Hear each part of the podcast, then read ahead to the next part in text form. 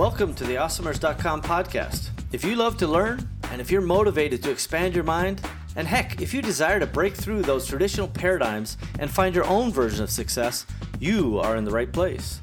Awesomers around the world are on a journey to improve their lives and the lives of those around them.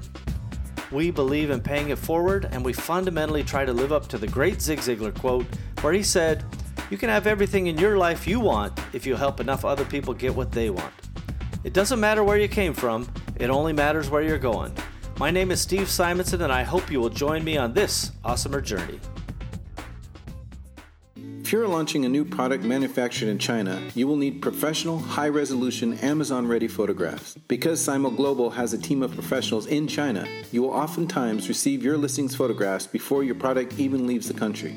This streamlined process will save you the time, money, and energy needed to concentrate on marketing and other creative content strategies before your item is in stock and ready for sale. Visit simoglobal.com to learn more because a picture should be worth 1,000 keywords. You're listening to the Awesomers Podcast. Hey everybody, Steve Simonson, and I'm coming back to you again with another episode of the Awesomers.com podcast series. And this is episode number 96, as it turns out. Episode 96. I'm looking at my screen. If you're listening to the audio, you can't see me looking, but you'll have to take my word for it. Uh, so the tradition is very clear by this point for anybody who's an avid listener. Just go to awesomers.com slash 96, and you'll find today's show notes and relevant details, uh, maybe even a link to the book that I'm reviewing this week. So t- this is a uh, book of the week review. And as I've said before, I'll probably say it uh, again we don't always get to a book every single week, every seven days. Uh, although I do try to read books uh, pretty much every week, we just don't have time to put together and produce an episode for you. And in this case, I haven't even done any kind of formal visual presentation uh, because this book is, again, a, a, very easy read. It's called The One Hour China Book, and this is the 2017 edition. But I, I, I call people's attention to what's happening with the global economy and the, you know, they call it a trade war, but I think it's more of a, a trade skirmish or, uh, or, a trade kerfuffle. Uh, you guys can look that up. Uh, those are ranking uh, ranking wise far less serious than a trade war. Uh, a trade kerfuffle is when uh, you know China wants something and the U.S. wants something, and they both just throw fits about it. Now it's having a real impact, right? There are many importers I know, and very sophisticated, very large importers that are having 10% tariffs, 20% tariffs, even 25% tariffs happening starting in January, and others with anti dumping duties of 40, 50, 60, 70%. One anti dumping uh, regiment I know about is 400%. So, um, again, the book, One Hour China Book, gives some of the meta reasons why China is the way it is. Now, I, would like to reflect just for a moment that I'm uh, I'm pretty easygoing when it comes to you know different societies and different rules. Like when in Rome, do as the Romans do, right? So when in Beijing, do as the Beijingians do. I, am not sure what Beijingians, uh, uh, if that's a real word or not. But the point is, every country can have their own rules, and every country can try to negotiate for their own best interest. That's life. That's the way it should be. Uh, at this moment, uh, the United States position is that they're being unfairly treated and they're trying to reconcile those differences of opinion. And they've just done that with the NAFTA partners, Canada and uh, Mexico, and they are doing it with European partners as well. And let's not forget that trade is essential for the world to go around. Everybody knows that. And you can't take the world's biggest economy, that's the biggest consumer of everything.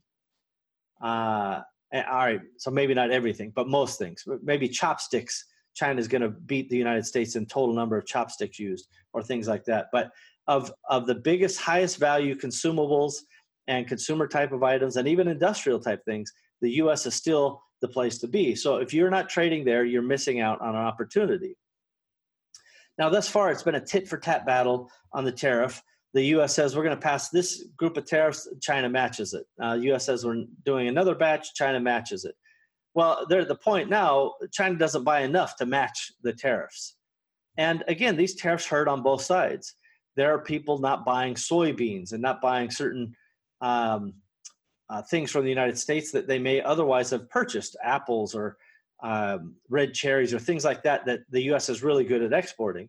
and China is trying desperately to replace some of those things just to punish the United States. Now, the United States um, also uh, enforcing some pain. There's plenty of people who are now saying, "Hey, should I be looking at other places?" And I can tell you personally that I've started to look at India uh, for some alternatives because if we could source some very high quality items from India, Malaysia, Vietnam, um, Cambodia, wherever another viable resource is, and that same high quality item could be received and, and become systemic and, and high quality and so on well we may have a 25% advantage uh, uh, compared to our competition uh, as of january 1st 2019 that's significant. So i'm not the only one who's doing this um, and, and by the way for larger industrial stuff we've started moving that um, or i would say high volume stuff. We've started moving to other countries proactively well over a year ago, knowing that this sort of thing was coming. So I've talked a lot about tariffs, but I want to reinforce why I'm talking about the one hour China book. And this is going to be relatively short because a book, this book in particular, should only take you one hour to read. It's a fairly thin book, but it goes through six meta um, factors that make China what it is today. And it kind of ex- helps explain some of the, the growth in the history. So one of the first mega trends um, that the book calls out is what they call urbanization, right? And this happened also during the Industrial Revolution in the United States and the Western world. People moved to cities and industrialized those cities, and that urbanization and the, the housing built around those industrial cities started to create uh, a whole new economy of its own. And that urbanization was the, the foundation of where some of the China growth has come from. The next thing they go into the book is the manufacturing scale. China committed early and often to massive manufacturing capabilities. They did a lot of subsidies for the manufacturers. So manufacturers, for example, would get export credits. Uh, and that, that mostly went away over the past 10 years, but those are likely to start coming back uh, to help offset tariffs and help let Chinese factories win the business. Now, the WTO and the US, and uh, plenty of guys will will kind of fight that. But I suspect the government, even if it's uh, in the shadows, will start saying, "Hey, we want to keep you in business. So if you're losing a customer, we're going to give you a 10% export rebate to offset that 10% tariff, or at least offset part of it." Uh, so don't be surprised by that. So the manufacturing scale is unprecedented when it comes to China and uh, that's that's the main reason why China still remains a viable competitor versus some of these other emerging third world countries like Vietnam or India or wherever. They don't have the infrastructure. They don't have the the uh, organized corruption that China has. And I say that uh, delicately, but let's not kid ourselves. The way things work in China and all third world countries, by the way, this is not exclusive to China, is somebody's getting paid to make something happen. Um, it doesn't happen in every case, and I think China's done a lot to try to to uh, iron out the wrinkles of graft that are happening. But it, they have a very organized system about it. They know which guy is getting paid by this. You know, who's paying the governor, who's paying the the minister, who's paying this guy, who's paying that guy, who's paying the guy to get the containers. It's all sorted out. Everybody knows who's getting paid, and it's just part of the deal. And I remember sitting at a dinner. Uh, some years ago, and the, the governor of a, this particular province was coming in, and I asked the, the guys at the table, I'm like, uh, he's a nice guy, toasted everybody, and you know showed respect to the foreign visitors.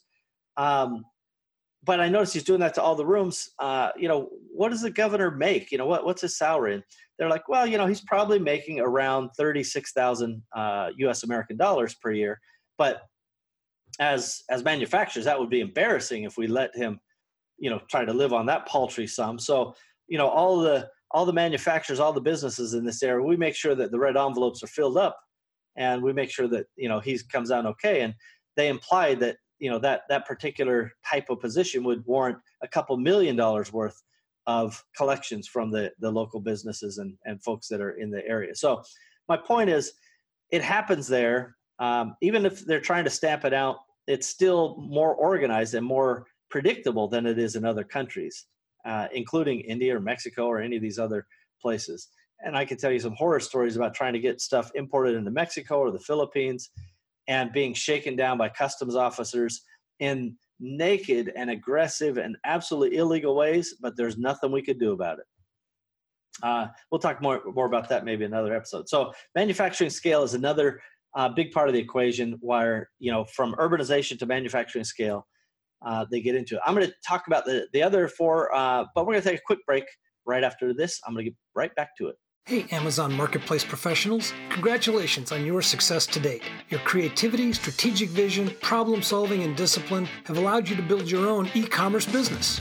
Wouldn't it be great if you had more time to focus on the things that truly drive the sales and growth of your company? Instead of getting lost in a dozen different services and countless spreadsheets, what if there was one system that connected to your Amazon account and automatically gave you the information that you needed to make great decisions and really impact your business? Parsimony ERP can do that. Parsimony is the business operating system for your marketplace business. With Parsimony, you get true double entry bookkeeping, easy financial statements, full customer service tools, and item by item profitability, along with project and task management, and more features are being added all the time. Learn more at parsimony.com. That's parsimony, P A R S I M O N Y.com. Parsimony.com. We've got that. You're listening to the Awesomers Podcast. Okay, we're back again, everybody, and I'm talking about the one hour China book. This is going to be a simple read for you, and this is especially important if you want to understand the, the six uh, kind of mega trends that are impacting China. I've already covered two of those trends. One is urbanization and one is manufacturing scale. Uh, but the other trends uh, to keep an eye on are the rising Chinese consumer. So what does this mean? Obviously, there's a lot of Chinese consumers, but the point is their their income is rising, and what this means to you is they become competitors to export uh, products. So I'll give you an example. Some years ago, we were trying to hold this uh, factory to, you know, hey, we need this uh, rigid uh, quality, we need this uh, low price. And that's kind of the US formula. We need low price because we have the uh, great volume, and we want high quality because we want no problems. And the way Chinese manufacturers think is they, they're like, we want you know no problems we we want to give no warranties no assistance when it comes to warranties uh, you know i call it a tail light warranty when you can't see the tail lights you can forget it and they also want to get more money. And at one point, the factory kind of looked at us as, as we were kind of negotiating. They're like, you know what? Uh, we'll pass. We don't need the business. And we're like, yeah, fair enough. We can go find other manufacturers. We were surprised, but you know, why are you passing? And they're like, our U.S. or our yeah, our U.S. export business is not the most profitable part of our business anymore. It's selling to the domestic Chinese market. So they were able to sell and get money faster more of the money, right? So they sell at a higher margin, a higher price, and they get no warranties. And so that's a hard thing to compete with. If you're trying to get them to export at a low price, even if it's high volume, they're like, yeah, I can get paid more faster and have no problems by selling to Chinese consumers. So the rise of Chinese consumerism is a very, very important part of this mega trend that they call down in the book. Uh, the other thing is what they call out is money and lots of it right? China has lots and lots of money because of all their their import export surpluses, particularly the United States. They have billions and billions and billions of dollars of excess kind of money that was produced from outside the country and brought in. This means their their market expands. The capital expansion that happens gives them access to tons of money. Now, no doubt there's things happening off the balance sheet. You know, I, I wouldn't doubt in the next couple years if somebody says, "Hey, uh, China's got you know billions, maybe trillions uh, off the books and has a bunch of debt and is really not managed as well as it appears. But today, it appears that they've managed it pretty well and they've sunk a bunch of it in infrastructure and to continue to maintain that scale. Remember that part of the, the vision of the current Chinese regime is to, to be made in China everywhere on everything. And I, I want to be clear about that everywhere. The United States is big, but the rest of the world is bigger and they're perfectly willing and have shown ample um, i don't know incentive or motivation to go anywhere in the world and make china the number one trading partner. So they're very very good at it. So money is the the fourth of the mega trends. Uh, the other thing is the brain power behemoth as it's called in the book. China is producing students at a very very high education level and, and pretty high motivation level as well at an unprecedented pace. They have absolutely extraordinary brain power, and it's being deployed all across China in significant ways. This is no longer, uh, as it was, you know, 20, 30, 40 years ago, uh, an agricultural place that had no real agricultural production. You know, had no, you know, we had, in the United States we've had agriculture for you know so many years, but we've had tractors and we've had you know big industrial production on these farms, so they could produce massive amounts. In China, even today, but less so today, there's a lot of just farmers walking around with a water buffalo plowing fields and spraying the you know whatever they're spraying on there uh, all by themselves as as solo farmers. That does not happen really in the united states uh, anymore. So the, the the that shift from urbanization has also shifted to the the brain power behemoth as it's called in the book. And i think that's an important point to to remember that you know within this book they talk about these six mega trends and your opportunity to understand these trends, I think, will give you better insights in how China operates. And it doesn't really matter how this current uh, tariff kerfuffle goes. If if this trade, or I, I suppose it's a trade kerfuffle technically, if this uh, continues to drag on for a long time, you're still going to want to know about China. If it goes away in the short time, you definitely want to know about China to make sure that you're in the best position that you could be. Uh, so we're going to take another quick break. Then I'm going to wrap it up and tell you the final uh, mega trend that you need to look out for in China. And this is a big one. We'll be right back after this. Empowery. The name says it all. Connecting e commerce entrepreneurs with great people, ideas, systems, and the services needed to stay business dynamic and to grow. Empowery is a network, a cooperative venture of tools and resources to make you better at what you do because we love what you do. We are you. Visit empowery.com to learn more.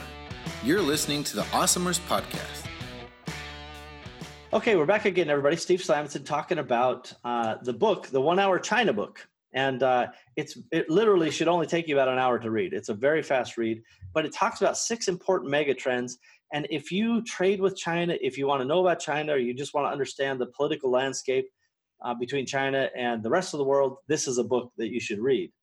Uh, I've already covered five of these megatrends. Uh, to cover them quickly urbanization, uh, manufacturing scale, rising Chinese consumers, uh, money, and lots of it, and then the brain power behemoth. That's point number five. All of these things are undoubtedly driving the core economic expansion in China and has a lot to do with China, China's position when it comes to expanding the military, expanding their reach across the, the globe with the, um, the Belt and what's it called the Belt and Road uh, Initiative. Essentially, you know, China's putting in transportation systems like they can now carry trains all the way to Germany within like five six days from China. Instead of running big shipping containers that cost more and you know pollute and take longer, uh, they just put it on a train and go. And this expansion of the Belt and Road system, I think they call it, uh, will happen all over the United States, and they're even looking at you know how can they do rail you know some way you know over you know through Russia through Alaska you know with tunnels or otherwise. It's they're really trying to break all barriers to make goods move, and I think that's good for the world, not just China, by the way. So the last mega trend that I promised, number six, is the Chinese internet. Now, this may be a simplification of a concept, right? Everybody goes, yeah, well, the internet, it's huge, whatever, big, you know, not a shocking revelation. But I think what people don't really understand is the extent that the internet is used in China. You know, WeChat is ubiquitous on every device over there. And people go, oh, who cares? Somebody's chatting in China. But WeChat does way more than that.